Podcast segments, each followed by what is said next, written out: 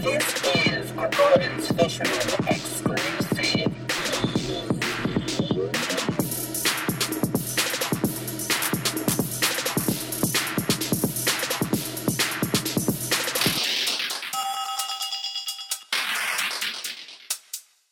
You want fat fish? I'm gonna give it to you tasty. Bread it up, fry it, and dip it in the gravy. You want fat fish? Yeah, you know you wanna try it. Dip it in the butter, make the fat count higher. Higher, higher, higher. Serving up classic salmon patty for all you pescatarians in the heat. Grizzly Kiki. Grizzly Kiki. Today's episode is brought to you by Warby Parker, an eye care brand that offers chic and modern eyewear at a revolutionary price. Simply put, your glasses shouldn't cost as much as the iPhone X. Warby Parker's prescription glasses start at ninety-five dollars. And they do sunglasses, too. Buying glasses should be easy and risk-free, girl. Warby Parker's Home Try-On program lets you fall in love with your glasses in the comfort of your own home. You can choose up to five frames from hundreds of stylish options and have them shipped directly to you for free. That way, you can try all the frames and pick your favorite. And for every pair of glasses sold, Warby Parker distributes a pair of glasses to someone in need.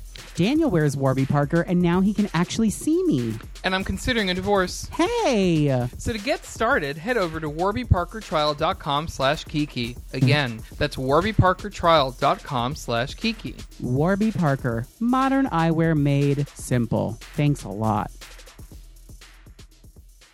This is Grizzly Kiki. I'm Robert. And I'm Daniel. We're back again.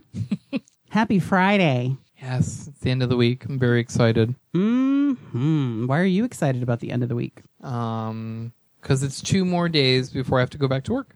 Oh. Mm-hmm. I think you're excited for Father's Day. Oh, yeah, there's that too. Spend time with your daddy. I have to admit, I did that to make you uncomfortable, and I'm glad that it worked. It's not that. It's not. I just, I pictured my dad as a Danny, and it just... What does your dad look like when he's a daddy? Dave, as a dad, I couldn't. That's just it. I couldn't. I couldn't even picture it. You just said you pictured your dad as a daddy, and it didn't happen. Okay. Like I feel like instead of having his like little like um, newspaper boy hat, uh-huh. he'd like put on a fedora. Doesn't your dad normally wear a fedora? Like when it's fancy, when it's fancy time? I don't think so. Okay, well. I don't know. Hmm. I think he's trying to become like a Puerto Rican Samuel Jackson with all those little hats. I see that. But he kind of looks like David the Gnome. So...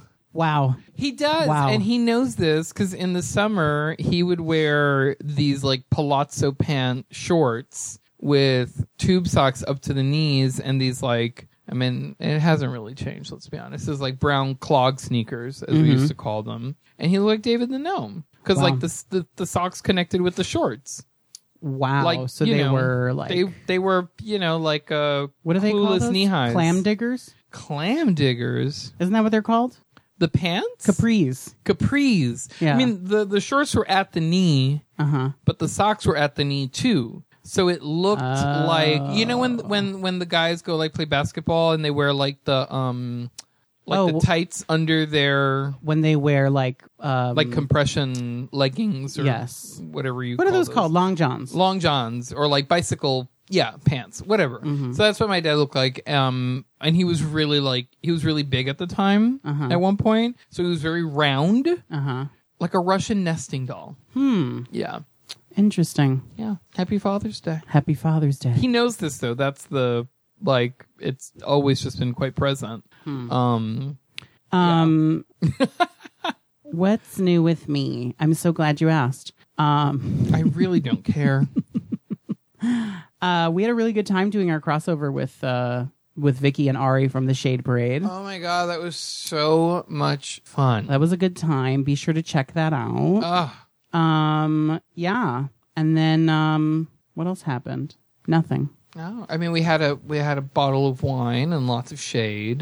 Oh, I meant after that. Oh, because that was like the highlight of my week. So, uh-huh. and it hasn't. I mean, not you know, been since then. We've just been going to work and coming home, so it hasn't really been. Um, oh, I got my Life's a Drag palette. Ooh. Oh. Which is, I forgot about that. I haven't used it yet, but it's mm-hmm. stunning. Mm-hmm. Um, if you haven't heard about it, you're living under a rock. Um, so Manny M U A, who's this very famous, um, I guess, internet he's famous. A, he's a uh, YouTube makeup artist. Yeah, he's a YouTube makeup artist who started doing... Uh, makeup by getting in drag, and then, you know, realized that he loved makeup, so he mm-hmm. then started doing it himself out of drag, and so on and so forth.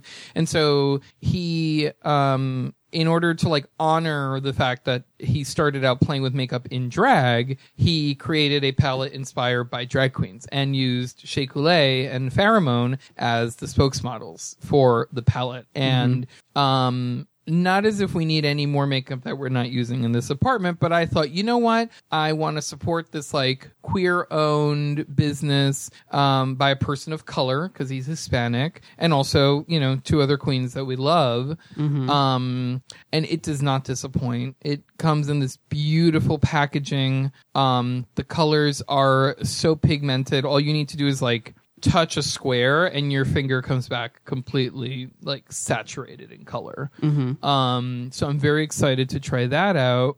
And I received um, my first Boxy Charm box. Mm-hmm. Um, so which I, I just kind of saw on Instagram. So a Boxy Charm, it's um it's a monthly subscription box. subscription box. And yes. um so June June's box was called Caribbean Queen, and it's only twenty-one dollars a month, and you get four to five full-size products, which I was like, twenty-one dollars, let me try this out, right? Just to see. Right. And so this month, it came with three full-size makeup brushes, um, this beautiful... Um, Cuban-inspired eyeshadow palette by Alamar Cosmetics, which is, again, a um a, a, a female person of color-owned makeup brand. Mm-hmm. Um, Bum Bum Cream and, I think, eyeliner? I saw I the someone posted, or the, the cosmetics company posted a mm-hmm. picture of someone who made, who uh who drew um their cat eye using... the colors, like using using an ombre mm-hmm. effect from the colors yeah. from that palette. So I'm excited to try it. Well, what I think is really cool about the palette in particular, actually, can you pass me the box? Sure. Um, sorry, and this is not sponsored. I'm just thinking about exciting things that happened this week, and I love receiving packages in the mail. Mm-hmm. We should do unboxing videos. Okay. Actually. Um, so it's this cute little palette. What is it? Reina del Caribe Volume one. And what I like... Volume one. Yeah, is that... Um, the the colors have little symbols next to them. Mm-hmm. So if it has a water drop, that means that you can use it wet. Hmm. So, and and if it if it has a sun, that means it can only be used dry, which is actually really, really helpful, because sometimes you think you can just wet your brush and use any pigment wet, hmm. but then it just fucks it up. So I really... um. I like that a lot, actually. I've never wet my brush before using eyeliner.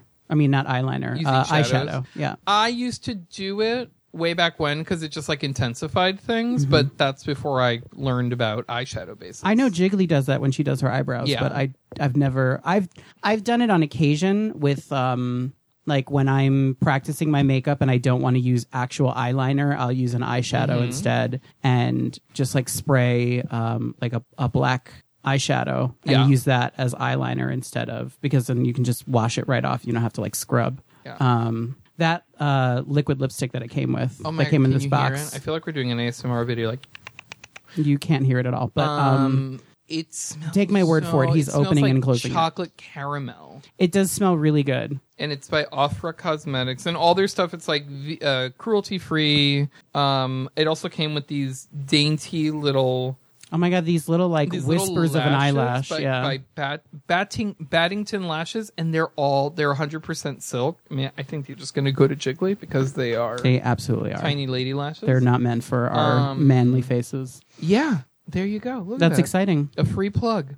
I um, um I wish that we did more uh more subscription services, but um I can just live vicariously through you. Also, this Bum Bum Cream. Smells so good. Hmm. I just want to put it all over the place. Hmm. Um, but it's supposed to make your ass really like tight and firm and really, yeah. It's supposed to um tighten and smooth your butt. That's what's called bum bum cream because it's Brazilian. Right, I got that. But part. Apparently you can use it all over the place. Um, I just, it's like a cult product. I thought it was odd that it came with what it came with. So um, what the whole? Because when I think of cream for your butt, I think of like stuff for guys. Oh, because you're like thinking that, of what's that like scrub that, for your ass? Yeah, the um, sit on his face with confidence, that one. Um, See, and that's misleading. I forget what, is it called like... Um, who cares what it's called? It's I just think like, it's weird because it's not like scrubbing your asshole. No. It's scrubbing your butt cheeks. And where you want to have confidence is, you know, right at the target. Yeah. But yeah. I don't know. We got episode two of, Cla- of Claws. of Pose this week. Why did I say claws? Because it's right underneath it.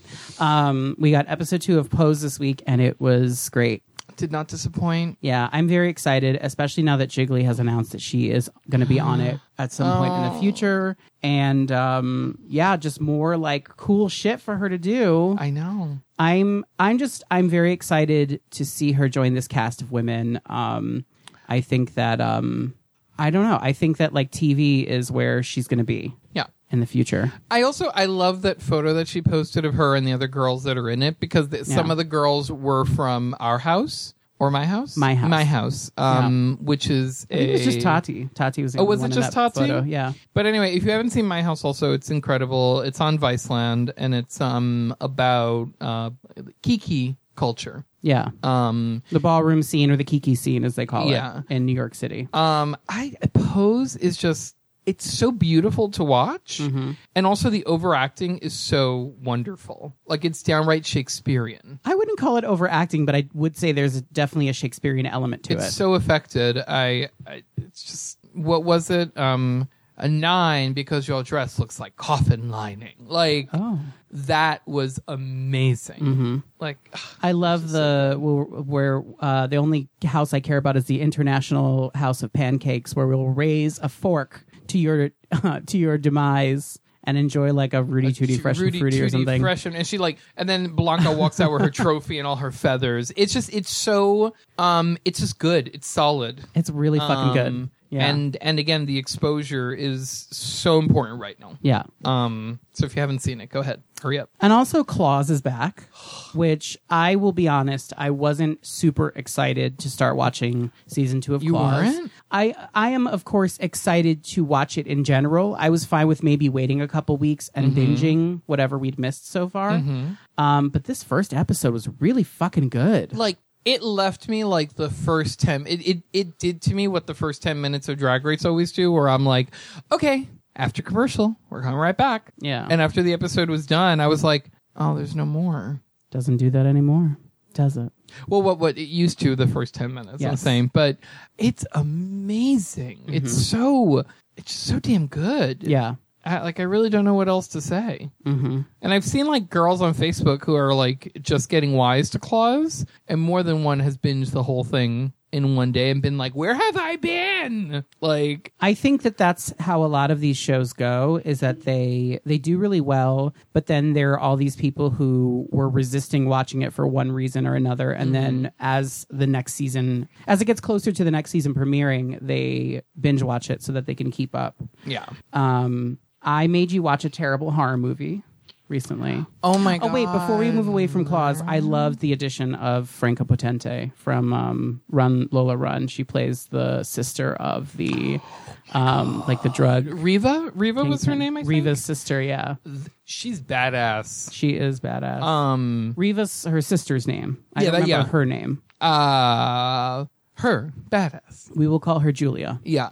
Or probably Yulia would be more appropriate. I love how she came in and was like, this is not going to be woman-centric business. Like, mm-hmm. but she's psychotic. Yeah. Like, but I like it because it's like fresh and fun. And her sister was staid and annoying. Yeah. You know? It was definitely a cute shakeup mm-hmm. to have her there. Um, and Polly was just, when they were like, think of things that are real white. Real white. Mm-hmm. Like a garden party with yeah. a Gore Vidal yeah. and canapes. Like, it's so good. Yeah. Oh. It's really fun. Um, I made you watch a terrible horror movie. Yes, you did. I, I thought about it randomly. I think I was... Um, oh, I'll tell you how I got there. There was...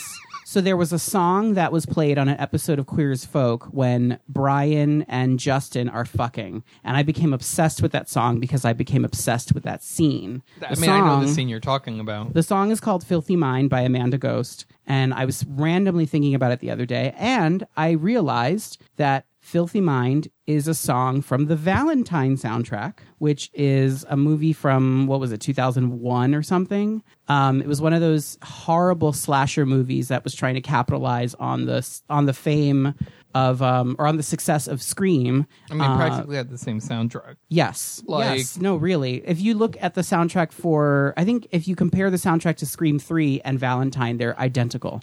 Oh, I don't mean the songs. No, I, I mean the tone. Yeah, oh, okay. The tone the of all the music. Right? The score, oh. Is that what you call it? No, I meant the soundtrack. You're talking about something completely different. I'm talking about, like, the... I mean, it's funny because we just watched these, like, all these trailers for him with, you know, like... That's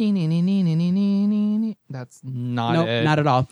Uh, I was but, trying to do the Halloween soundtrack. Yes. Score. But, um, no, I'm talking about the soundtrack, like the music inspired oh. by the whole thing. Um, so... Uh, Yeah, that's how I got to that. And then I remembered, and I remembered it better than I than it actually is in the movie. Um, there's a scene where um, where the killer like traps someone in a hot tub. And I remember it that they trap them in the hot tub and then turn the heat all the way up and like boil them to death. Because there's a scene at the beginning of the movie that says, I'd rather be boiled to death than dance with the person who becomes the killer. Um, but that's not what happens. And it was a lot less interesting in the movie than that I remembered me. It. That it scared, scared you? Me. Yeah, because he um, he took this huge ass drill with a bit attached to it that was oh, like a foot long. That was fucked and was up. Like drilling because I I've also never seen a hot tub that like has a a like a clear acrylic like foldy cover. Oh well, then you weren't you weren't rich in the nineties. I wasn't. um, I'm still not. Um, if somebody wants to help me know what that feels like, I would take a year of being rich, and then that's all I need. Um, but I thought that was um, it was just so fucked up. Like he locked it, screwed screwed around with her, like going through right, yeah. like like drilling through this thing, got her in the shoulder. Um, all that was missing would be like a baby shark to like come get her while she's in the. in the hot tub. Yeah. You know? And then he opens it and just electrocutes her. Yeah. Like, that movie was really scary. It's just the acting was atrocious. Oh, yeah. Like, it was so bad, but it didn't deter me from enjoying the movie.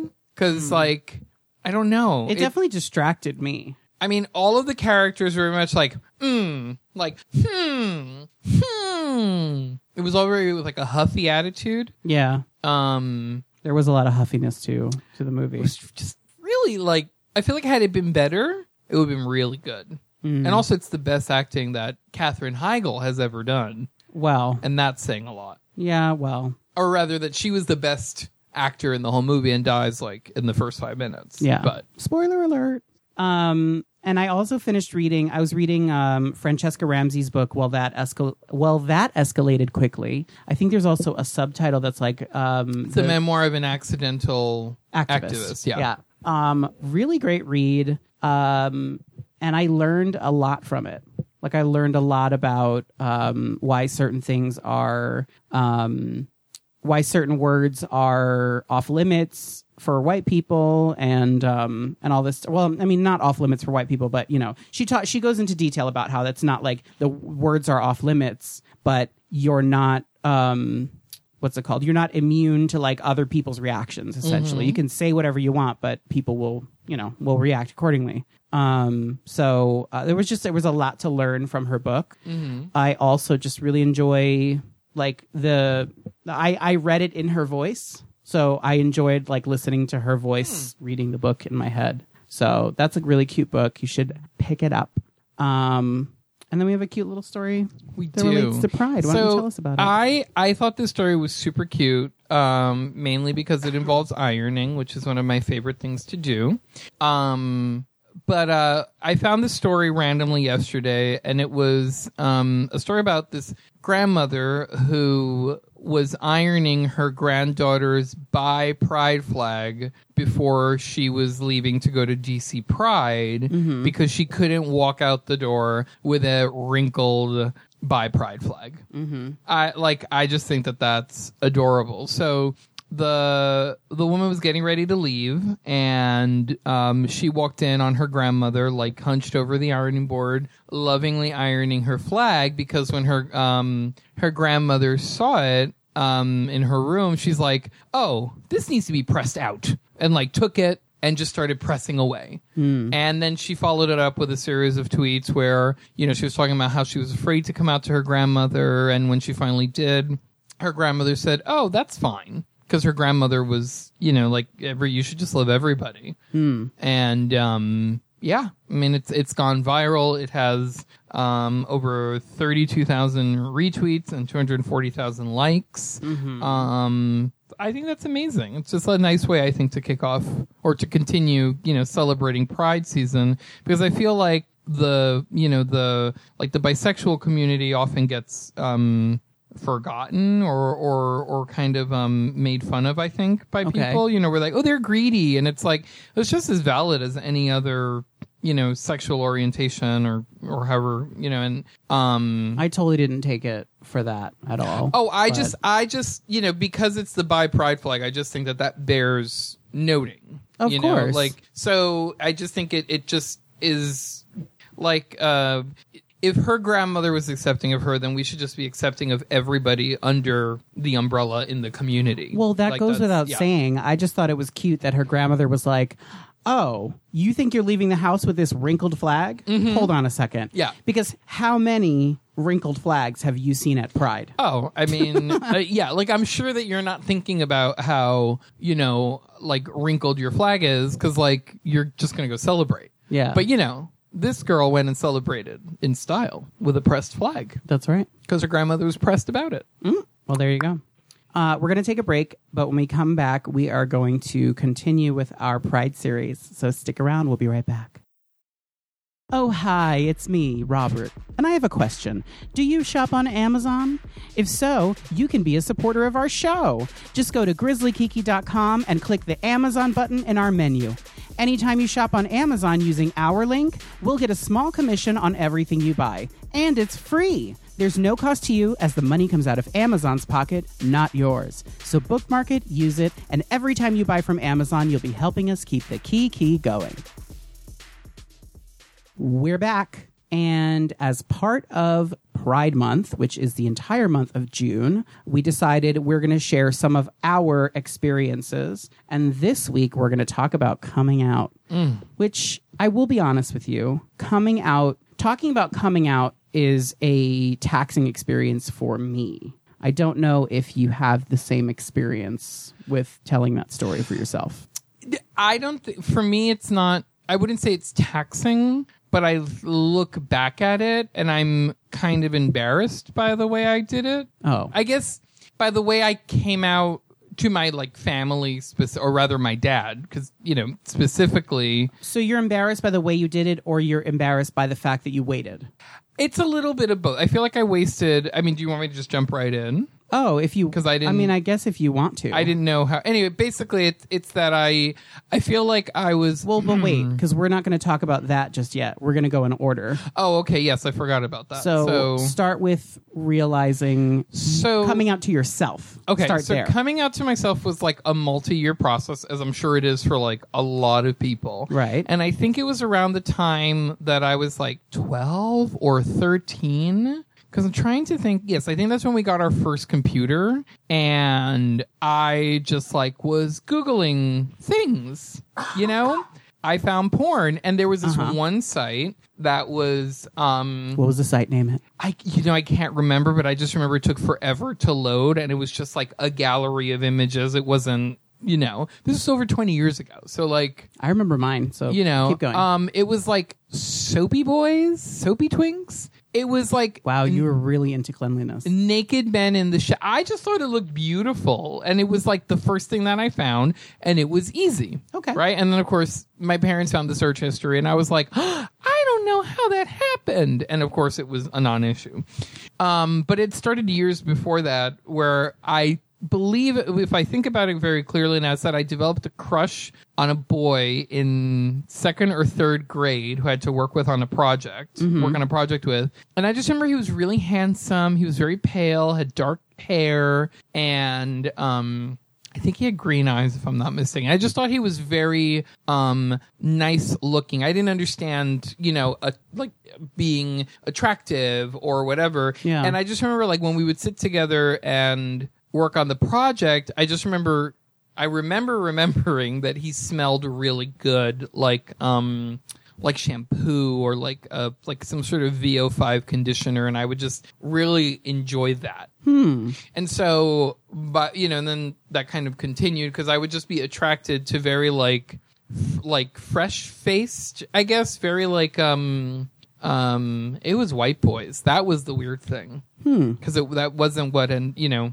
I mean, I'm married to a white boy, but, mm-hmm. you know, um, I'm not very specific. Um, mm. But yeah, so, so you know, all that. And I, I didn't know what it was. And mm. I knew my, my mom explained to us, like I've said before on the podcast several times, like from a super early age that, you know, what gay was and, and what even bisexual was, all of that stuff. So, but I didn't connect that with myself, oddly enough. Right. Um, we were also never taught that it was a bad thing. So I don't know why I kind of...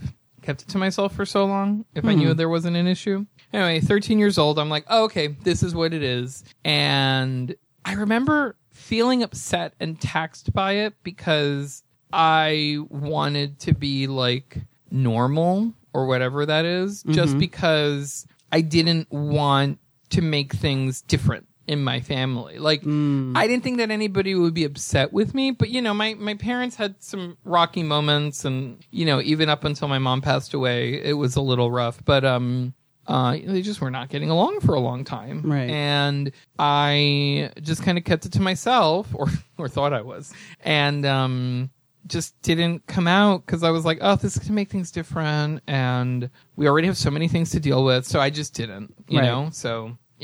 So oh, am I going through the whole that's thing? When, that's when you came out to yourself. That's when I came out to myself, yes. Um, well, I remember I have a similar thing where there was this kid who I think I was in the first grade and he was in kindergarten. And I just remember being like, wow, you're really cute. You have like a really cute face. Like I didn't understand why, but I was like, you're just like really adorable. And I would tell him like a lot. And I could tell that it made him uncomfortable, but I kind of didn't care because I didn't know what to do with these emotions. Um, and that was the last time I think I remember expressing feelings like that. Not because, like, no one told me it was wrong to say those things. No one even pulled me aside. Nothing came of that instance. I just remember feeling, like, a general sense of discomfort in the air from... this kid who grew up to be a total homophobe, by the way. Um, I don't even remember. I'm trying to remember his name, but I'm sure if I look him up, uh, I will see like lots of plaid or not plaid. Um, what's that called? The hunting shit?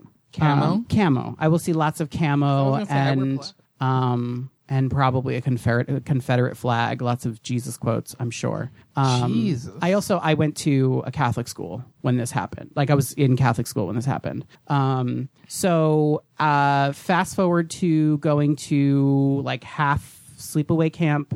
There was a counselor who had frosted tips and a hairy chest. And I remember watching him come out of the lake and just like watching all the water glisten on his body and being like, this is interesting. I'm very much enjoying this moment here and not understanding why. I was like, my eyes are drawn to him. Why are my eyes so drawn to him? Um, and then, uh, the next time I remember even acknowledging that was, uh, it was very similar. We got the internet and, uh, I the started, internet. yeah, it's the fucking internet's Girl. fault.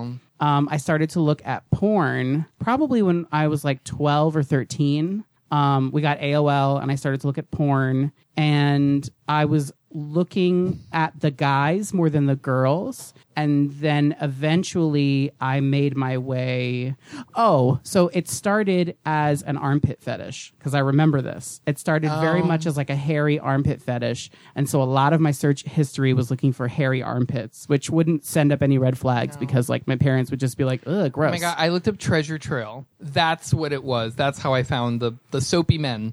Ah. Because I was like, Treasure Trail. And I was like, nude men. Because I'm like, nude, that's what you call it in art. Mm. So, like, that's innocuous. See, I didn't even have the language for it. I was just like, hairy armpits. And I kept getting, like, I would, uh, the first couple of searches would, like, I would get back a woman with hairy armpits. And then eventually you put in hairy armpits men. And not only were they the right, like, Were they the right search term to return what I was looking for? But it brought me right to porn specifically. Um, and I remember it was Bad Puppy, who I think still exists. Oh my God, Bad Puppy. I don't know how, because yeah. Bad Puppy today, I think, is very twinky and hairless. But I remember back uh-huh. then, and it was probably the same guy who was on Soapy Soapy Men or whatever the fuck it's called. Probably was, now that I think about it. It was a guy who was definitely in a position where he looked like he was in the shower. Um, and he was like soaping up his body. Mm-hmm. So um, that was the next time I remember it. But I still didn't acknowledge it myself.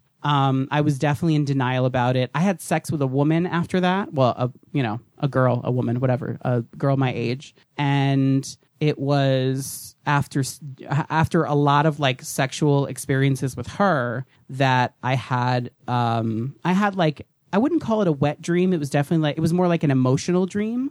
Um, where I was, so I'm in this room. The room is all white with white couches, and seated on, um, and the couches are only so big to fit, like they're they're love seats basically. Mm-hmm. So they only fit two people, and so all of these couples that were from my high school were all seated on the couch, and so I basically went down the row, and then when it got to me, I was on the love seat with Ethan Embry from Empire Records, and. We were, and I was rubbing his crotch. Like, I remember he was wearing tidy whities and I was rubbing his crotch. And then I woke up and I called my friend, the one who I was having sex with, basically. And I told her about this dream. And she said, maybe you're bi. And it was a very, like, it was a very supportive reaction. But I think she was the first person that I talked to about being gay. Hmm. Um, I also had a friend from church who, um, who I kind of, not kind of, I bullied him. I definitely bullied him mm. out of fear of being exposed for being gay myself. And, um, but he still remained my friend, which is interesting. Is this? Who? Who do you think it is? Nobody you know. You've never met this person. Oh, oh, okay. This is I, all, this is all pre-college, like. No, I thought it was the, the person whose bully you were. No. Oh, never mind. Um, I mean, I was his bully, but you're thinking of, you're probably thinking of someone else. Mm-hmm. Anyway, um, yeah, so I definitely had conversations with him, but those conversations I wanted to lead to like sexual exploration, mm. which they never did, which was a bummer. Um, you just couldn't take the lead? Mm, I guess not. Hmm. Um, but yeah, that was, um, that was me realizing I was gay, basically. Um, and then there was... There was a time where I think when I was like fourteen or fifteen, I was trying to like reprogram myself by jerking off to uh, pictures of vaginas, mm. which didn't work. I also had a I had a wet dream about a giant vagina. It was it must have been like a um it must have been like, you know, bad programming or whatever, because it only happened the one time. Dirty computer. Um, it was a very interesting dream, mm-hmm. and I will say that I don't have a, an aversion to vaginas. I mean, and like, ugh, I, ugh, I just I associated. People, that was not my aversion to vaginas. I have an aversion to aversions with vagina. Yeah, yeah it's so I get, stupid. I get it. Uh, um, I mean, I, I, I think they're lovely. Um, but um, it was just, it was, it was an odd mm-hmm. thing. And I remember going to school the next day and like being really excited to tell my friends that I had a dream about a vagina, because I was like, it must mean that I'm straight. Like, it must mean that what I'm doing is working. Like, I dreamed of pussy. Yeah. So, um. But yeah, that's not what happened. Um, I mean, again, I just don't have like an aversion. Running yeah. into school, like, hey, everybody. Oh, I told the story on what would to like five or six people when, on what would be considered the quad, and I almost hit someone while I was telling it because I was describing how big the vagina was, oh my and God, so my arms, yeah. I was like trying to de- t- trying to demonstrate how big it was with my arms, and I almost hit someone in the face. It's like that John Leguizamo skit when yes, he's like exactly that crawling into the German woman's vagina. Yes, like, exactly that. Jesus Christ, that was ex- exactly it. Wow. Um, who was the first? Who was the first person that you? Because I feel like we all come out to more than one person the, for the first time. But what's the time you remember? I've been thinking about this all day, uh-huh. and I can't. I can't exactly remember. Uh-huh. But because the thing is that I mean, it, it was definitely like in college because I didn't. Um, or maybe it was high school. I remember I asked a girl out in high school as my best friend, and she laughed at the thought. Because she was like, no, we're friends. Like, it's not that I wouldn't date you, but, like, we're friends. And she's like, and I don't think you actually want to date me. And I was so, like, hurt by that. Mm. But then I was like, yeah, just be friends. But I, I think it was in college, mm. actually. And I think I was like, oh, my God, it was my best. I think it was Tiffany, my best friend. I think that was the mm-hmm. first person that I, like, it was like an official thing. Mm-hmm. I forget how it happened. I think it might have happened in the darkroom in photography class. Mm-hmm. Um, 'cause I was helping her, like, adjust um, exposure or something. And I told her. And she was like, oh, cool. I mean, and then we fell out because I realized that, like, she was in love with me, and it was just, like, many, many years later. Yeah. Um, but that's the exhausting part. It's not, like, thinking of, for me anyway, the story. It's the fact that, like, there are so many people that you have to tell, or rather, like, you feel it has to be this announcement. Yeah. You know, like, I remember when I told my, my coworkers at my former job, it was like, like, we were all chatting, like, everybody had gone to home from the day, for the day, and I was like, well, you know, and I was like, oh, and they were like, oh, okay, like, the least exciting news possible. Right. Like, right. That is, okay, well, whatever, you know? Um, you know what was great is that I, so I was the co-president of the, well, I, I was very active with the, um, the, um, the queer group at my college, but I actually actually had, like, Uh, like a position mm-hmm. in it for several of the, like for a couple of the years that I was in college. Mm-hmm. And so I put that on my resume. And now I don't have to come out at work because mm-hmm. I'm already doing it before I get the mm-hmm. job. So, which is what I loved about this particular job, mm-hmm. um, especially since one of my coworkers uh, looked me up on Facebook and was like, oh, it's this like cool, like mm-hmm. quirky queer kid. Yeah. And I was like, yep. Well, that's... And, and then your boss found your uh, your blog entry about having a dream about Obama. Oh, my God. So... He really, uh, that's not who I was talking about, but my boss definitely went in. So I, I, had a, I, I had a sex dream about Obama, and I didn't understand. And this is this is a lot of my life. I didn't understand that I was sexually attracted to Barack Obama. Um, we miss you. Uh, but um, I had this sex dream, and I was like, you know what? I would do it for my country. I mean, I, I would do it for a, a pack of, you know, Pringles or whatever, or a pack of chips. No, that's not the right language. But anyway, I wouldn't do it for very much because Barack is a very handsome man. He is a very handsome um, man. But I didn't understand that I was attracted to him until I had that sex dream. It's really about and the so years. I um I wrote about it. And it was also around the time... No, it wasn't around the time of his reelection because that would have been very timely, but it wasn't. No. Bad. Um, but uh, my oh. first... The first... person I came out to, and this isn't the taxing part. The taxing part comes when talking about coming out to my parents. Um, but the first person I remember coming out to, like, officially, because I definitely straddled the, like, I held on to the title of bisexual for a really? very long time. Yes, a very long time. Mm. I basically just, like, didn't address it. I came out as bisexual when I was, like, or not even came out, I acknowledged bisexuality as a thing that I acknowledged.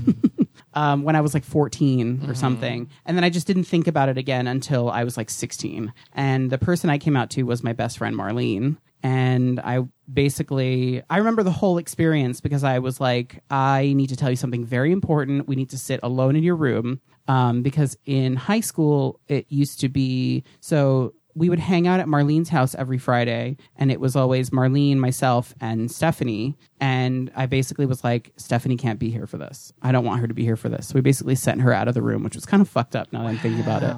She was that um, friend. Look, I'm going to be very honest with you. I think I met Stephanie. I'm going to keep it very, very funky. I never liked Stephanie, and I never will. And that's that. Um, wow. But Marlene and I... She didn't know you felt that way. Well, but she was an asshole, and she continues to be one today. At least... You've told me the if stories. My, if, if my, um, if my uh, missing invitation to Marlene's uh, bridal shower is any oh, indication... Oh, that was her? Oh, that was her. Oh. Not to get too much into it, but Marlene's mother was even like, um, where is Robert? I thought it was Marlene's family that was like, no. This gay boy doesn't belong here. No, Marlene's family would have called me first. They would have had me plan the bridal shower. Mm. But I think because Marlene's, I mean, probably because, like, you know, the bridal shower is the um, the best, wait, nope, wrong one. The maid of honor. The maid the of honor throws the, ba- the, the baby shit. The bridal shower.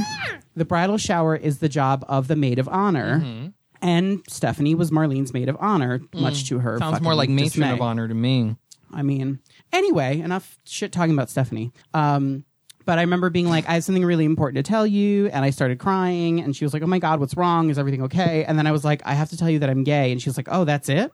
And, you know, she was expecting like a bigger mm-hmm. thing. And she basically was like, yeah, I've known for a while. I was just waiting for you to tell me and, you mm-hmm. know, blah, blah, blah, blah, blah. Yeah. So um, it's also interesting because Marlene was the first girl that showed interest in me. I remember I was in like the eighth grade and or maybe I was in the seventh grade and I went to a dance with a bunch of like eighth graders or maybe they were ninth graders. And there was a girl there dressed up like she was from the seventies for some reason, and it was Marlene, and she asked me to dance. Aww. So didn't you go to prom together? We did. Mm-hmm. We did, and we made it in the local newspaper. All in blue, I think. I think I've seen the photo. Yeah, um, I wore a blue cummerbund, and it matched her blue dress. So it's very cute. That. It was very cute. That's funny. I um, we were an attractive couple. You were. God Almighty. Do you see what I married? um, it's funny because I had like some, you know, where you gather people. Like I think the other memorable experience. W- well, the the other thing that would drive me crazy, and it's one of the, re- the things that like. stopped me, I think, from coming out, and it's a stupid reason, is that as a, a man in the in like uh studying art history or working in the arts, that is like it's just an assumption people make, or used to anyway. Mm. And I remember there's this one girl that I was in art history class with, and like she didn't even matter because she was a business major. Okay. So like I didn't have like I was like I'm not interested in you. Like you know you're taking all these other classes. Like I want to be friends with the people who are like you know doing what I do because that would just make it more fun because mm-hmm. I like I was one of a few people at my school because it was a business school. Mm-hmm. Um, and she would be like, so like you gay? And I'm like. Well, why are you asking? Well, because you're, you know, you're studying the arts. And I'm like, no. And I'm like, and how dare you assume that? I'm like, that's horrendous. Mm. And I, like, she would ask and ask and for about three years. And then I remember it wasn't until my, my junior year, which was when I was taking photography and, and came out to, like, my first friend in college mm-hmm. about it. Um, and she found out. She's like, I knew it. And I'm like, great. Do you want an award? Yeah. I'm like, you guessed it. I go, but do you think I was going to, like, tell you because you assumed because I was in the arts? I go, do you know how many men work in the arts and are not gay? And she looked at me and she goes, that's impossible because the arts are only for fags. Oh. And I looked at her and I said, well, then I guess business is just for hags because you're ugly. Wow. And I turned around and left. Wow, sassy even then. Because, like, it just really got to me, and I don't like using the word hag for women. I just don't, you know, like that. But you did that day. But I did that day, and that's literally been the only, I think, yeah, the only time I've ever, you know, used it. Because hmm. I, I think, like, fag, hag, I think is just awful. Um... But yeah, I remember when I was studying abroad in Paris, it was my birthday, and we were all celebrating on, like, the quad in between our two dorms, and we had, like, gathered together whatever we could to eat, and I was just like, everybody, you know, I just have to say, I'm gay. Wow. It was really ridiculous. And then, of course, everybody was like... Oh my God, this is amazing. Let's go to uh, Banana Bar, I think it was, or like, bana- it was something banana, like they, they oh. were, or like Buddha Bar um, in Paris. And I was just like, eh, Because, like... Damn, they wanted to throw you a coming out party? Well, you didn't no, even go? Because the thing was, I was like... Because, like, at that time... Like, this was two thousand five, right? So none of us had a smartphone. Like, and, and in Paris, the train stopped at a certain time, and to get a taxi was impossible, and we were all new to the city. So I was like, ladies, let's think about this very logically. How the fuck are we getting home? Mm. And they were like, oh, let's just put on music. And that's what we did. We, like, danced... like in this little area for a little bit, and then, you know, did nothing. But Paris was the first place where I bought my first dirty magazine and dirty set of playing cards, like in broad daylight at a newsstand. And I was like, here's a few euros. I put them in the plastic bag or paper bag, went back to my dorm, and, you know, and I was so scared about bringing them home that, like, as I was packing, I just tossed them, and I still regret it. I hmm. wish I kept them. I remember the first time I bought porn, I actually wasn't buying it myself. I gave my friend money, mm-hmm. and he bought it for me at Tower Records. Mm. And it was, um, I don't remember the name of the video, but the men in it were sinfully ugly. I mean... It was a... Um, It was definitely not anything that I was interested in at all, uh, but it was the first time that I watched two men have sex, make remember, love. Do you remember when we subscribed to Manhandle when Ooh. we first got cable? Do you remember when we had to call the cable company? And we were like, please, it? can you just, this is, and, and it was just like, this channel's just bad. Like conveyor belt porn, that was just, no. I don't remember any of it. No, it was poorly lit. Um, yeah, anyway, just like, let's try something new. Let's like pay for it. Um, I wasn't done with my porn story, so but sorry. um, so I bought this video. The men were sinfully ugly. I watched it one time, and then I put it under my bed. And then a couple weeks later, I checked under my bed to be like, "Hey, remember that porn I bought? Let's see if it's still there." And it was gone, along with like a couple of other odd things that mm. I kept under there. So who knows what my mom did with them? Because it was definitely my mother who found them. I will tell you that right now. And they n- never suspected that you were. And gay. They never suspected that I was gay. This is kind of like that. I'm just holding it for a friend. Yeah, but she never asked me. So white. Yeah. Like terribly. Yeah. See-through. Yeah. Practically. Yeah. Um. Do we want to take a break and then talk about coming out to our family, or do we want to jump right into that let's now? Let's just jump right into it. I mean, oh.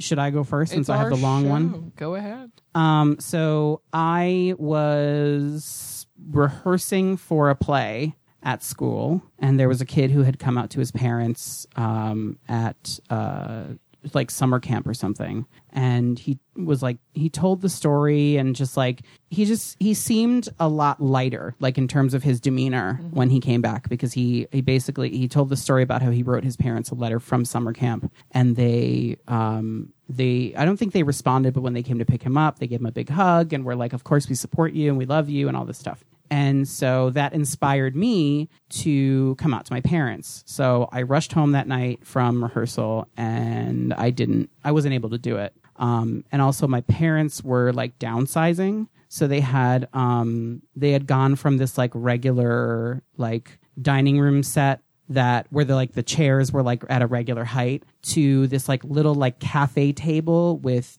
with like bar stools. So they were physically taller than I was when I walked in the room, and that just really like unnerved me. And so I didn't come out to them then, um, but I f- I was like, no, this cannot be the end of this. Like I can't just, you know, walk away from this now. So I went up to my room and I wrote them a letter, and then I printed out Um, a frequently asked question sheet from the, uh, what was it, P FLAG? Like P FLAG has a F A Q section mm-hmm. uh, of their website that is like printable. So I That's printed amazing. that, stapled it to the letter, and then put it in an envelope uh, and addressed it to my parents. Um, and then uh, that the next morning before I left for school, I left it on the... Um, I left it on the dining room table in the kitchen. And so I had my, I was seventeen at the time, so I had my driver's license, so I didn't have to get a ride from one of my parents. I just left. Um, and I drove home. Um, I think I had, I either had rehearsal that day or I had, or I was going to go hang out at a, fr- I, I had a friend who was like, come over and hang out with me because I know you're going to drive yourself crazy just thinking about it. So I drove home before my parents got home from work that day, and the letter had been opened. So I was like, okay, somebody read it. So like, even if just one of them reads it, that's fine. Um, but uh, I was like, I can't be home when like one of them comes home because I want to talk to both of them mm-hmm. at the same time. So I then drove back to my house and saw that my dad was home, but not my mom. So came back again later. Finally come home when they're both home. And I remember I walked in and like they were watching the news or something in the living room. And my parents don't really like, they weren't the type to have like bad posture when they were sitting. And they were both just kind of like slumped over in their chairs like someone had died. And I walked in and I was like, so did you read my letter? And they both just looked up immediately and was like, this is a joke, right? You're joking, right? And I was like, no, it's definitely not a joke. And I just remember, I don't remember exactly what was said because I was trying so hard to not cry in front of them. Mm-hmm. And this is the part where it's like, it gets taxing. Yeah.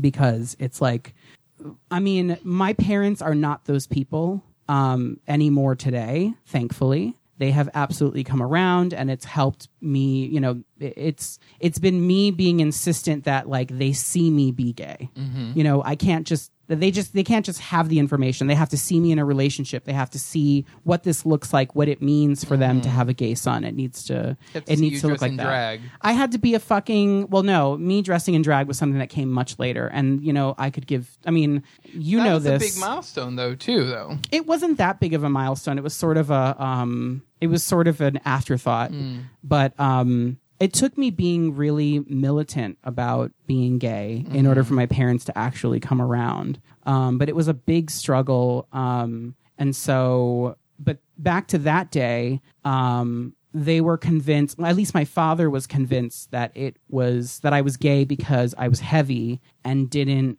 and I wasn't, I wasn't attracting the attention of women. So that convinced me to be gay. Also, I was hanging out with a bunch of gay people, duh, because I was gay and seeking out, like, my own people. Um, and uh, what were some of the other things? Oh, so I guess my dad's first, like, first thing he did was he called a therapist and was trying to, like, I guess either... I don't know if he was trying to set up an appointment because nothing ever came of it. Um, but he he told me by the time I got home that he had checked with two different therapists and that being gay was not, um, it was either like, he either said it wasn't normal or it wasn't something that was just like a thing that existed that they couldn't do anything about. Like it was something that could it be wasn't changed. Nature. Right. Yeah. Something to that effect. Not with that language though. Um, and so I said to him that that's not true, that if I could change, like I, I've already tried to change it and it didn't work. And I'm telling you this now because I'm a senior in high school. I'm going to leave for college. And I don't want to leave here without you guys having this piece of information about me. Mm-hmm. And um, my dad was just like, I don't understand. They also, I remember they asked me if I was going to start dressing differently, um, which I didn't really understand either. Like they thought I was going to start dressing like a woman, which I didn't get. Um, and then my dad said something to the effect of like, um, I don't tell all of my coworkers, I'm a man, I'm a man. And I was like, what do you mean? Like, why are you why why are you connecting being heterosexual with being a man? Does that mean that because I'm gay, I'm a woman? That doesn't make any sense. And so it was basically like just like a really um, I, I don't even know how to describe it. I just I remember them talking at me and feeling really defeated. But mm-hmm. I was like, they will not see me cry. And so when I was basically like, is this are we done talking? I went up to my room and I scream cried in my room. Like I didn't mm-hmm. give a shit if they heard me at that point. I just didn't want them to see me do it. And um, I basically, uh, for the rest of my senior year of high school, I used my parents. Like I remember I used to forge permission slips for um, for field trips that didn't exist so that I could steal money from them. Um, I just, I basically did like, not terrible things, but I was like... You were taking you, it out, taking... I was taking it out on them yeah. in any way I could. Mm-hmm. Um, I also was part of a um, a, gr- a group for uh, L G B T teens, and one of the counselors there was like, well, there's this great book for, you know, mothers who are struggling to accept their son, um, and we can lend it to you. You just have to bring it back. And I remember I brought it to my mom and I, I gave it to her and she was like, why are you bringing me this? And and I expect, I mean, I'll, I'll be honest with you. I expected better from my mom. My father I mean, I I knew it was going to take a while for my dad to kind of get into it, but um, because my father had to quit school at thirteen and basically support his family because that's when my grandfather mm-hmm. died. Um, so I just, I, I expected there to be more pushback from my dad. My mother is a college graduate who is a social worker, and I just expected her to sort of like understand it on some level or have some kind of like intellectual understanding of what being gay means and how like it doesn't really mean that I'm now a woman, essentially, like on, on the most basic level. Which is strange, like, place to go. I've never understood that. It's not that strange, especially being uh, coming from a Hispanic family and machismo being such a heavy thing, mm. which also was never forced. It was never like it was never one of those things that was forced upon me growing up. So it's still a little confusing.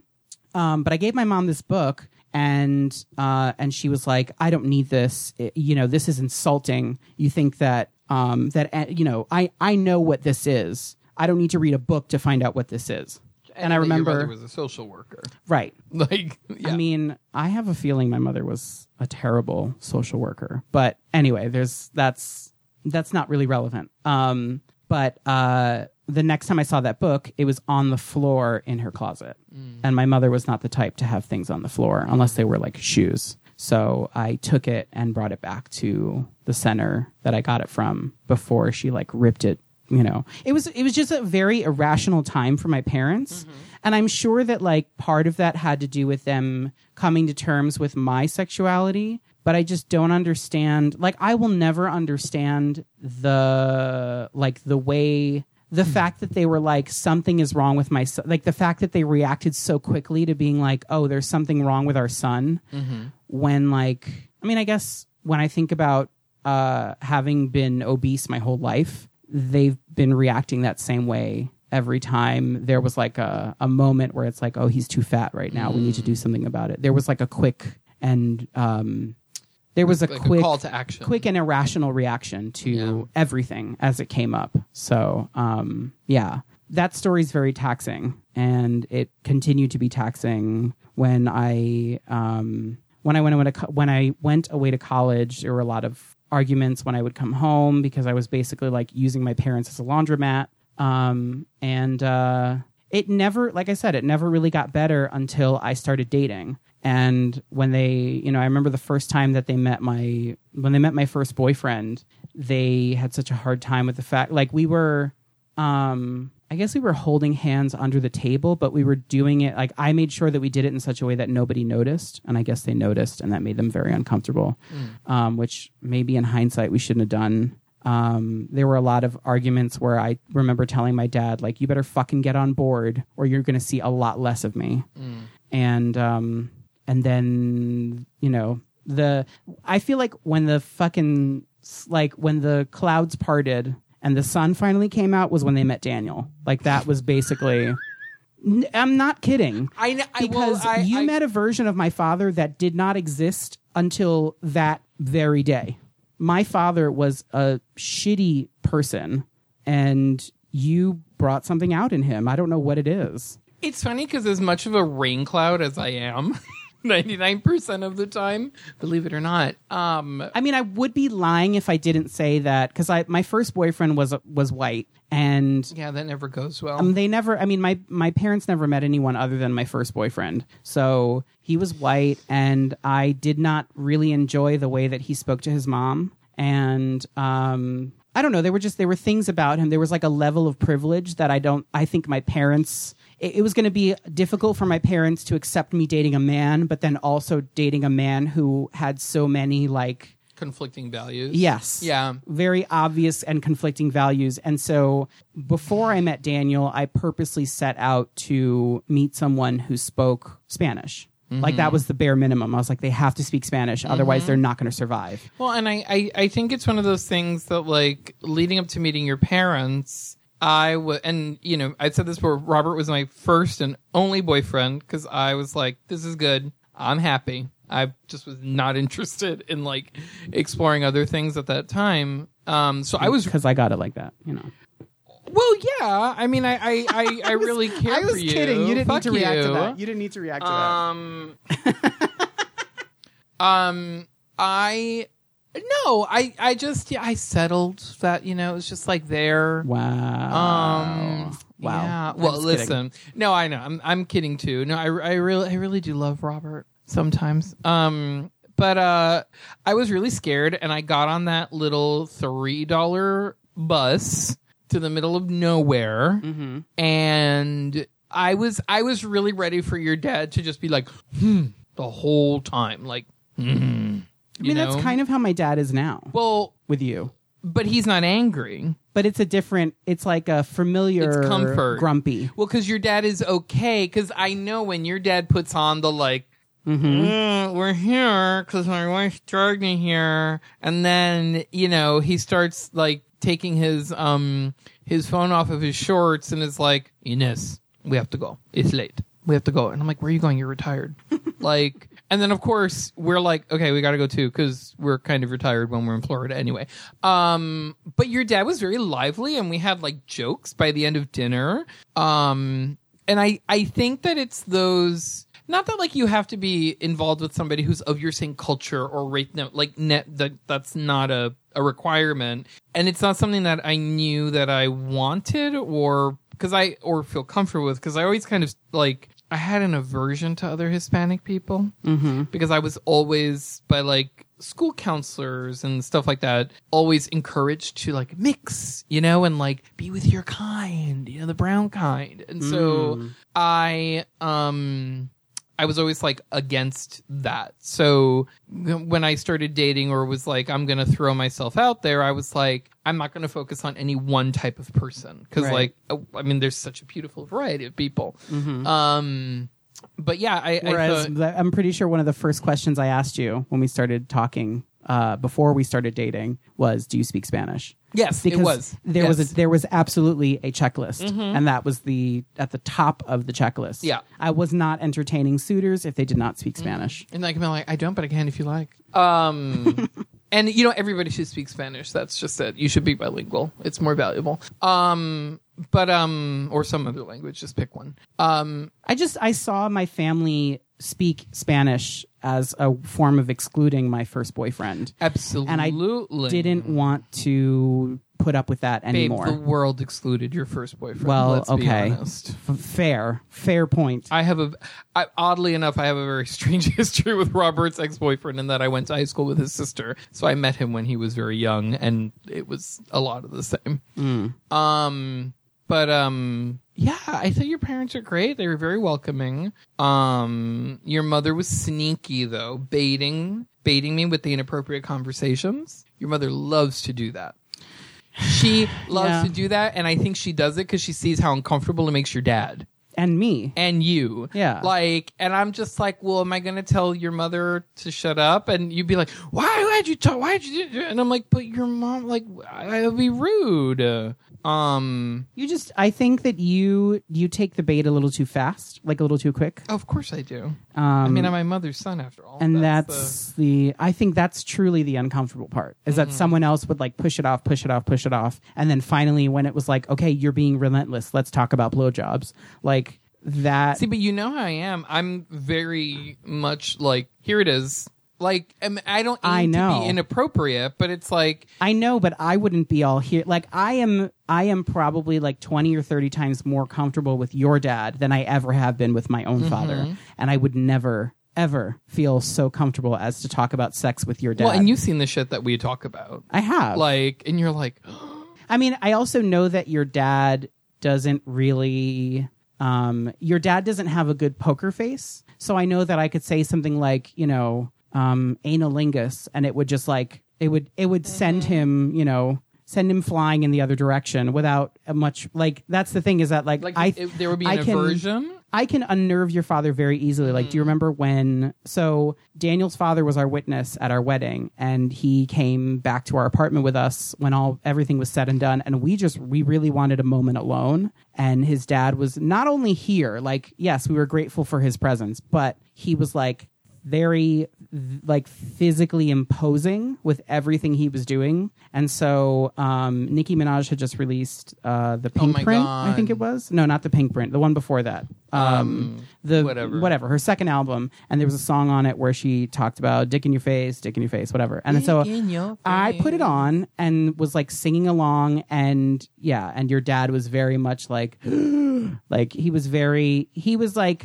uncomfortable with it at first, but then I like played the song again and again and again, and eventually he thought it was funny. He still hums it. Uh, yeah, dick. I bet. He asked, he's like, what's that dick in your face song? But that's like, to me, that's the clear difference between my dad and, well, my parents, ooh, excuse me, I would say my parents and your dad, mm-hmm. is that your dad was always more understanding, and he was always coming at this from a perspective of like, that's my son. And there's going to be, there's like way too much stuff left for him to do in this world. Mm-hmm. So I'm not going to give up on him yet. I mean, I'm I'm also very much like, I, I would never say that I've I've told my father in the past, like, get on board. But I've just been very firm and like, no, we are not playing this game today. And it never had, I actually haven't told my story yet, but um, it's always been a very much like, no, this is how we're going to do this. Yeah. And anyway, yeah, so it's... um. Well, we're sort of running long, so why don't we take a break, and then when we come back, you'll tell your story. I get a segment all to myself. Not a whole segment. Oh, don't fuck. Get too excited. All right, so um, Daniel's going to tell his coming out story, and then we have some listener questions, so stick around. We'll be right back. Today's episode is brought to you by Quip, an innovative oral care brand that makes it easier than ever to maintain a healthy brushing routine. The simple secret to great oral health is good technique, consistent brushing, and regular upkeep. Do away with the myth that more power and features means a better clean by trying out their beautifully designed electric toothbrushes. They also take the guesswork out of replacing your toothbrush by delivering a new head and fresh batteries to you every three months. Shipping is free, and you can cancel at any time. We use Quip, and it's made us smile more because our teeth are actually clean. Quip is offering you, our listeners, ten dollars off your first refill by signing up at tryquip.com slash Kiki. Again, that's tryquip.com slash Kiki. Quip, oral care designed for a modern lifestyle. Okay, we're back. And I'm still gay. And Daniel is still gay. Very and gay. Shocker, so am I. Um, it's just y- gotten worse. You were or getting ready to tell... Um, I doubt it could get more intense. Uh, oh, it's a coming. You were about to tell your coming out story to your dad. So, well, this is like a two-parter, which is weird. Because it was like a, a few steps to my dad, but I'll make it quick. So, as I've said before on the podcast, my mom passed away a while ago. She passed away in uh, February of two thousand nine, and um, I never got to come out to her. And which is which is probably my the, the the one thing I regret, but I kind of offset that by the fact that I got to spend so much time with her. Um, but it still makes me very sad. Um, so I don't like to talk about that too much. But um, after she passed away, it was just my my father, brother, and I. And I I kind of felt like I was left with two frat boys because. Like, I'm a caregiver, and my mom and I kept shit together, and, you know, that's how it worked. And but it was always the four of us. There was this very, um, like, uh, unified front. And so, thing, and, and I honestly feel that that is what kind of got us, the three of us together, through my mom passing away, through me coming out, through me moving out.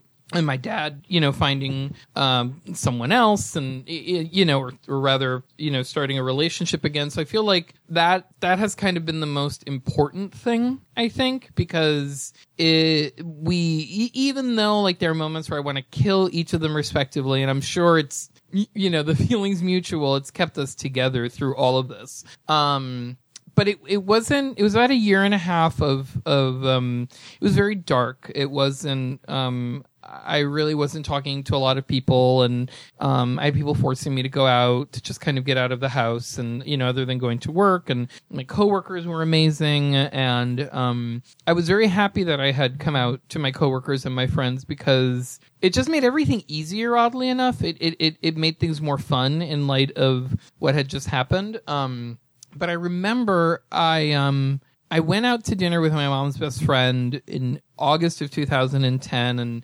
um I was like, so how'd you come out? And he's like, well, I did this, that, and the other. And he's like, he looked me dead in the face and was like, okay, so how are you going to come out? And I was like, oh, literally, like clutching my pearls. And I was like, he's like, ah, well, there you go. And I was like, and I look at him, I go, why do everybody think they're so smart? When I, he goes, Daniel, he goes, listen, this is not like to be, you know, patronizing, but it's like, we have all known. Mm. Like, and this man had known me for uh, over twelve years at that point, like since I was little. Your version of him makes him seem like he's Philip Seymour Hoffman. I think that's very funny because he's it, very much not it's Philip changed, Seymour It's changed a lot. Like, it has changed significantly yeah. over the years. But, um, I, and, and so my mom's friend Orlando was very, um, important to me in like the first few years after I came out, um, because it was just very supportive, you know, and he got like all of the,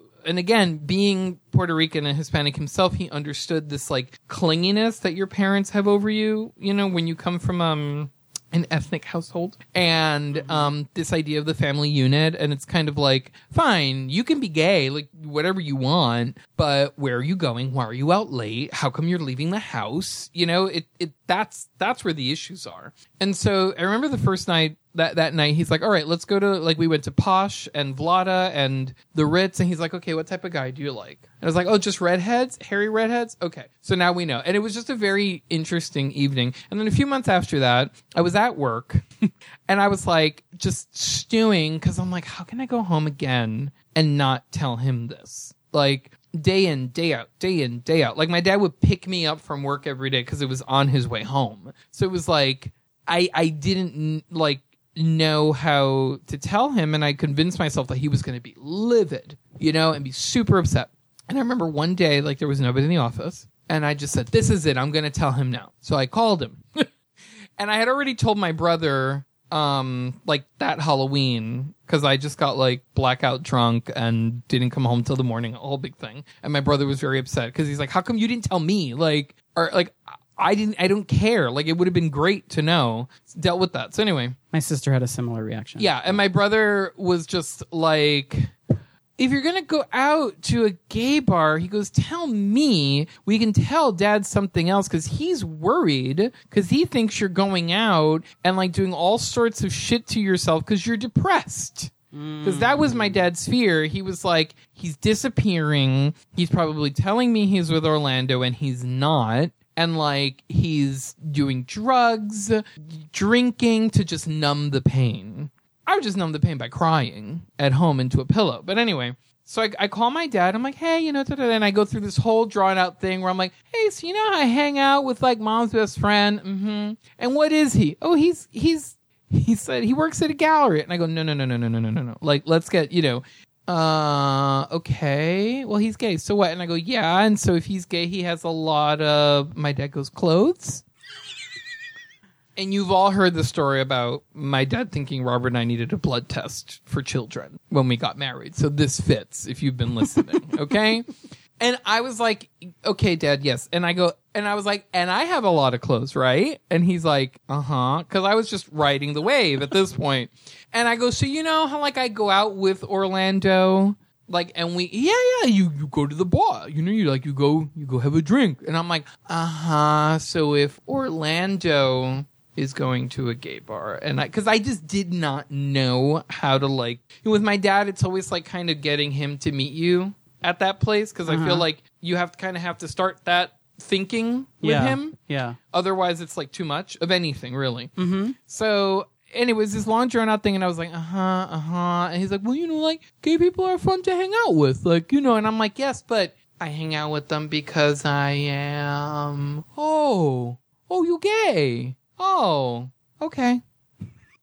That was what I was petrified about for years. That's what I was worrying about. And it was, my dad and I had had, like, fights and fights and fights, but it had never had anything to do about me being gay. I mean, he had said things about, you know, gay people in the past, and he admitted to me that he was just angry because I wouldn't say anything. Mm. Like, everybody was just, like, waiting because they were like, he's going to be miserable. Like, he's not going out. He's not dating anybody. Because mm-hmm. the whole thing was like, so are you dating anybody? So are you dating anybody? For my grandparents. Oh, I'm busy. I'm in school. My mom's like, you know, I just want you to know I love you. If you date a boy or a girl, or it doesn't matter.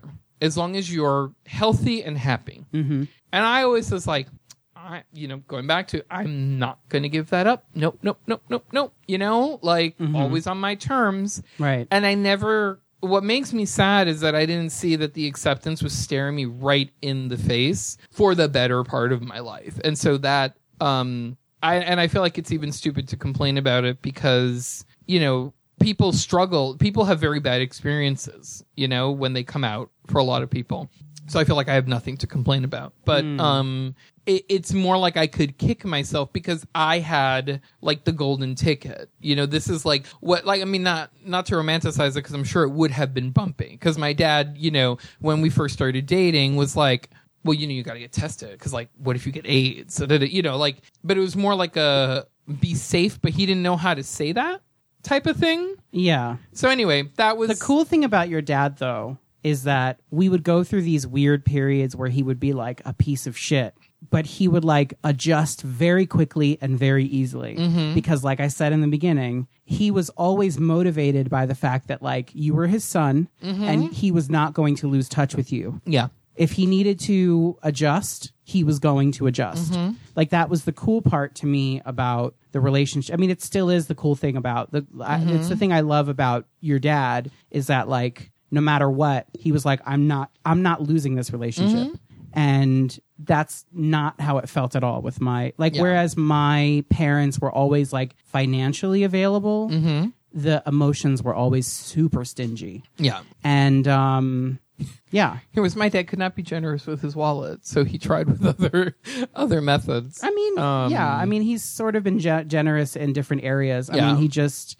I, I feel it's it's weird because I I sort of feel a little disoriented not having my dad be the person I go to with questions about like buying a car, mm-hmm. for example, which is something we just did with your dad. And having, I will be honest, as annoying as your dad was that day, having him there was really helpful and it made me feel a lot mm-hmm. better about the decision we were making because I was terrified. Mm-hmm. And so I feel like that um, those sort of unexpected moments come more often with your dad than like we give him credit for, maybe. Yeah, I mean, so. it's um, it's been very rough trying like getting to this part, and mm-hmm. um, yeah, I yeah, I mean, having lost one parent and missing out on on things that I could have said or whatever, um, it makes me value him more, even when I'm angry with him, because yeah. like. And and I think we have a very strange relationship because I'll be like, shut the fuck up and let me like, you know, have a second. Like, uh, and, and this is, you know, now years down the road. Um, you have more of a sibling relationship with your dad. So than... it, it is. And, and it is taxing sometimes. And but, you know, it like I said, there is just something there that I'm very happy that's there. Yeah. Um, because I don't I honestly don't know what I would do without it. Um But yeah, it, and it, it's just taken a lot of work. It's taken a lot of work uh, beyond the gay thing. That was like right. the least of, of all the things. And I'm I'm kind of happy that it was because I would have hated for something as... um because for me, at that point, I realized that coming out was just something I needed to get out of the way. Yeah. And realize that nobody actually cares. And if they do care, then they don't belong in your life. Exactly. And and and if they care so much that they keep on acting like a jackass and don't come around, then they really don't belong in your life. Right. You know, so... people do take some time to come around, and I'm I'm kind of surprised that my dad has always been so um, malleable. And I think it's like you said, he he sees again, you know, the the we've lost one person. There there's been a lot of loss and a lot of stress. And um, after my mom passed away, the three of us were kind of just left on our own, and um, it you know it affected us very deeply. So we just had each other. Um, but it's. I I wouldn't I wouldn't trade all of that for the world because then it wouldn't mean as much. Yeah. Ah, sorry. So yeah, getting emotional. Mm-hmm. Understandable. And then so. a few years later, he shows up at our apartment and puts my pads in my pantyhose. Yeah, and reads me because of my wig line. yeah. No, yeah. I mean, like I said, I feel like I I got I got the parent I got the parent I needed but wasn't expecting in your dad, which has been great. Um, and, you know, very appropriate for us to make this uh, um, this uh, discovery, or not discovery, this like episode or no, discussion to like to come to this conclusion or whatever you want to call it. Realization. Ah, there it is. Ah. Only took like eight words. Yeah, I um, know. It uh, it's very appropriate that we are doing this before Father's Day mm-hmm. because we can show our appreciation to mm-hmm. your dad on Father's Day. Yeah. And it doesn't have to just by putting be... cyanide in what we make. No, I'm wow. just kidding. I'm just it doesn't kidding. just. I'll put it in his home brewing kit. I'm just um, kidding. And it doesn't have to be your like biological father. It, no. It's just I feel like whoever you see as a figure, just celebrate them. Yeah. You know, because you know, and if you don't have one yet, find try and find one. Yeah. Family's family. Yes. Like, so however you however that however that comes together for you. Mm-hmm. You know, make it happen. Make it happen. Um, we have two listener questions, and I think that we're gonna try and like answer them quickly because yeah. you know, I mean, they're only one is really a question. Yes. So. Um, so the first one is from Anderson, and he really enjoyed us talking about Pose. He actually enjoyed it himself, um, and he was wondering if we would be reviewing the episodes. Um, I don't think we're going to review them. I think we're just going to, like, when something cool happens, we'll tell you how we felt about well, I mean, it. If they're gag-worthy moments. I am loving, I... I'm definitely loving, loving, loving the show, mm-hmm. so you're definitely going to hear about it. Um, and um, he was one of the other wonderful people who wrote in and said that we're not negative when we talk about Drag Race, um, that uh, people who say we're too negative just aren't listening, um, and that we are the most reasonable recap out there, along with All Right Mary. So um, there you go. Reasonable. That's yes. not something I've ever been called in my entire life. Very true. I wouldn't call myself reasonable no. now either, but thank, thank you, you for, Anderson. Thank you for that blessing. Um, and then the last thing on here is he asks, he asks if um, we had any thoughts on the bots that were rating the Miss Congeniality poll. Um, you know, I have to be honest with you. I don't know how I feel about this because on one on one hand, I am thinking like whoever set this up for the Vixen to win, like good for them for doing it because mm-hmm. it was working. Um, but on the other hand, I am someone who values fairness, and this is a poll from the fans, and the whole the the rest of the competition is all set up. You know, and is being like, mm-hmm. you know, ev- everything is being manipulated with like puppet strings behind the scenes. So this is the one part where it can actually be somewhat fair. Mm-hmm. So that bothered me. But at the same time, I was like, you know what? The Vixen got a raw deal. If she wins Miss Congeniality, I'll be fine with it. That's where I was. Mm-hmm. How did you feel about it? Um... I, I remember when I was like, these millions of... I'm like, Drag Race doesn't even have that much of a viewership. Like, tens of millions. Like, even if people are hitting, like, Vixen, Vixen, Vixen repeatedly. More people fucking voted for Miss Congeniality than did in the fucking election. Yeah, like, so... in the presidential election. And I love, like, I love the Vixen. The Vixen, I think you're super talented. But, girl, we all know she was not congenial. If she had been congenial, that would have cheapened who she was, I think. I think that it's like... well, that's not her personality. It's not her personality. Con- congenial... I don't even like the word congenial because it kind of means, like, grin and bear it through everything. You know, whereas I would, I think it should be Miss Gracious, because you know, you you just maintain, you know, your calm under pressure, and you still show up and show out in in spite of everything. Mm-hmm. You know, that's what I think Miss Conge- Miss Miss Gracious should be. Mm. Um, I think it's fucked up that they did that. Yeah. Um, but you know what? Maybe V H one should not just have it be a web page that you go to and click. There should be a CAPTCHA. I'm sure that's not hard to put in. Right. So, stupid bots. I actually think the public has no right to crown a Miss Congeniality because we were not on set with these people. I think the cast should vote for it. I think the cast should vote for it.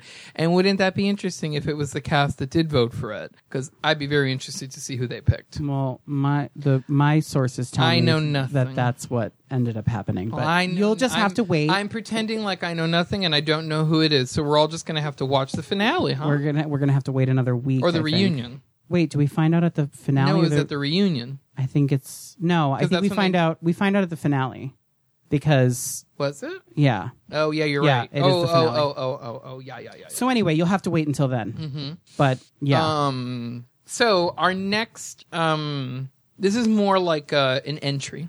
Um. A from, diary. A entry. diary entry from Doctor J. Um. Who the writes, basketball player? Who? Doctor J, the basketball player? I have no, no? idea. No. Okay, move on. You're talking sports. Um, Bye. So Doctor J writes, "Hello, Grizzly Kiki. I've been listening to your podcast for almost two years now, but have gone back and listened to every episode since the beginning.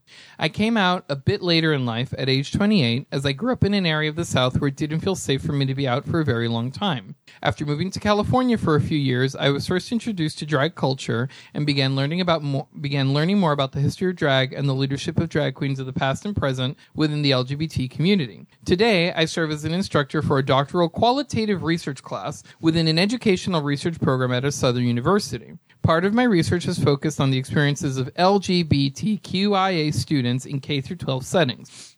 From an academic perspective, I cannot stress how important your podcast is. I have found interest in narrative inquiry as a method for understanding individual human experiences, and your podcast is a wonderful, wonderful experience of narrative inquiry in practice." So then he says, uh, he asked us if we've um, considered documenting our efforts in writing, um, and that he thinks that we should consider writing a book because um, our um, la, la, la, writing a book about our experiences of interviewing drag queens across the country, because it could be a book that highlights different forms of drag or how it's evolved in different regions of the U S, or just, you know, I guess transcribe the stories um, so that they can uh, be read and kind of held on to and be accessed. Um, so then, so thank you for that, Doctor J. I don't, I don't know if we will write a book, um, but I, as as as somebody who really comes at this from kind of an academic perspective, um, and this whole like oral history bent that I I really love about what we do, that sounds very tempting. Um, so I don't know. Maybe I don't I don't know what's coming up. I need to think about it more, because I feel like the more I think about it, we didn't set out to write a book when we started this. So it sort mm-hmm. of feels exploitative for us to just start writing one without the consent of oh, there all the people so we've interviewed. There'd be so much paperwork involved, and yeah. we'd also have to send them all out to be transcribed. Right. Because I I hate transcribing uh, oral histories. I, I did it for a semester in college, and it's very difficult. It's definitely something that I am thinking about, though, mm-hmm. thanks to your suggestion. I mean, we don't, I don't think that we need permission to send them out to a transcription service, but to publish chunks of it, mm-hmm. uh, other than, you know, because we, we get their permission to, um, in their participation and knowing that this is airing, the permission is implicit, but right. we have to get explicit permission to do the other stuff. Right. So, right. anyway. Um, so then, Doctor J also writes, "On a side note, I've listened to RuPaul's What's the Tea for a long time now, and I now too, and I used to feel that RuPaul's podcast was valuable in documenting drag stories in the same vein as your podcast. Unfortunately, it seems it seems her fame and the nebulous ego she refers to on a regular basis has grown. She has chosen to not center the voices of those that have made her show famous, instead focusing on C-rated celebrities that have the most boring stories to share. Over the past few months, I tend to catch an episode here and there in the hopes that Rue and Michelle have circled back to what made their show entertaining in the first place, but alas, I feel that they are only focused on folks that can advance their status in Hollywood. Keep up the tremendous work, and I wish Grizzly Kiki many more may- many more years of trailblazing, Doctor J." Girl. Girl, a hearty girl. Jeez. That was, I, there has to be a term, uh, some other queer historian probably knows this better than me, between a compliment. I've never. That was been, a shady compliment. I have never been, no, but I've never been complimented and not shaded about myself at the same time. Mm. We were complimented and somebody else got the shade. I don't know what you call that. Not that it makes me happy that, you know, like, I'm like, yay, she shaded, you know, uh, RuPaul. It's just, that was so, coming from an academic, I approve that, because that was a very logical explanation. I don't know what you'd call it, but I know that the reaction should be a and a. And the thing a. is, I've never heard it put so ex- like so clearly. My like these are my feelings. It's it's funny. Put down in writing. This is the second time today that I've heard someone talk about RuPaul's interview style, which, you know, as long as her and Michelle have been working together to interview people, it should have been it sh- it should have just naturally refined itself to a place where it's enviable, like their style is mm-hmm. enviable, but uh, there is a constant Um, and this is like dissecting the way they do interviews at this point, and even their relationship, like Michelle and Bruce's relationship. Um, there's definitely there's an uneven balance. There's there. definitely an uneven balance. RuPaul is definitely the Beyonce there, and Michelle is, well, Michelle, um, ah! and um, not even Kelly. So, um, and RuPaul reminds her of that. The thing that the it's it's not like. This is not shadiness toward Michelle, because I think Michelle on her own is really good at interviewing people, and we sort of see that in Whatcha Packin', although I will say that this last episode with Miss Cracker, I thought that Michelle was doing a lot of, she was like pulling a lot of the same stunts that RuPaul does when she interviews people. Um, I think that RuPaul is constantly pushing a narrative. And I think that's where, uh, like she has already come up with a narrative in her head, but it does not at all match the actual narrative that will come from the interview, mm-hmm. which doesn't really work. Um, and it's interesting. Uh, they talked about on the most their most recent episode, they talked about Elsa Clench and how she had a very interesting way of interviewing people where she would ask a very banal question like, do pants even matter? And that would give the um, the interviewee who is in the fashion world a chance to talk about their own creations. Mm-hmm. Um, they don't do that. They're basically like, so you're a terrible mother, right? But like being a mother's hard, right? And this, that, and the other. And it's they're they're constantly, like I said, they're pushing a narrative that's already been written, but has nothing to do with the person they're talking about. So um, that's definitely something that I've noticed. And I've heard, you know, quite a few people talk about recently. Um, but um, I, I'm not going to lie to you.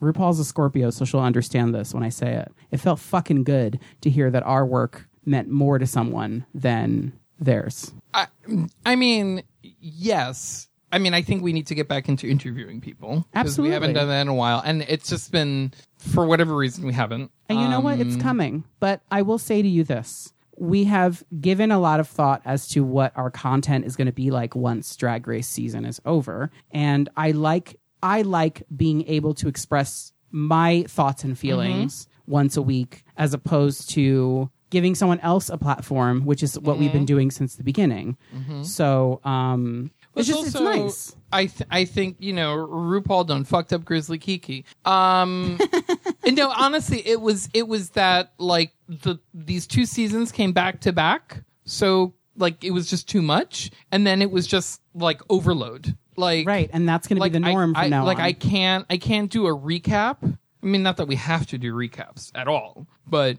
Whatever, like you can't do a recap and then also interview a drag queen because it's it's just there. There's a lot. It's like a it's emotionally taxing, and it's also gotten to a point where it's no longer conducive to recapping. Um, and my example for that is the fact that um, so we're recording this on Wednesday, even though it's coming out on mm-hmm. a Friday, and gotcha. The episode of Drag Race that is going to air tomorrow night, which is Thursday, is the final four. Mm-hmm. And so the expectation is that these four girls then have to battle it out, supposedly until there are three left. The problem with that is the finale and the reunion were already filmed, and it's all over the internet that the four girls that were left are the four girls that are still competing as of the finale.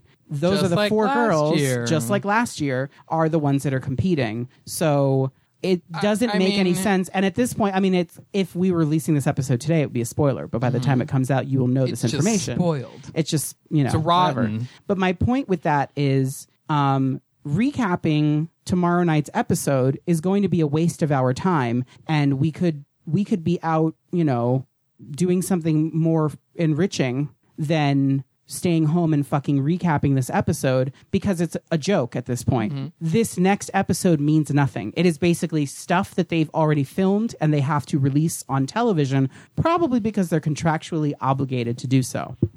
So silly.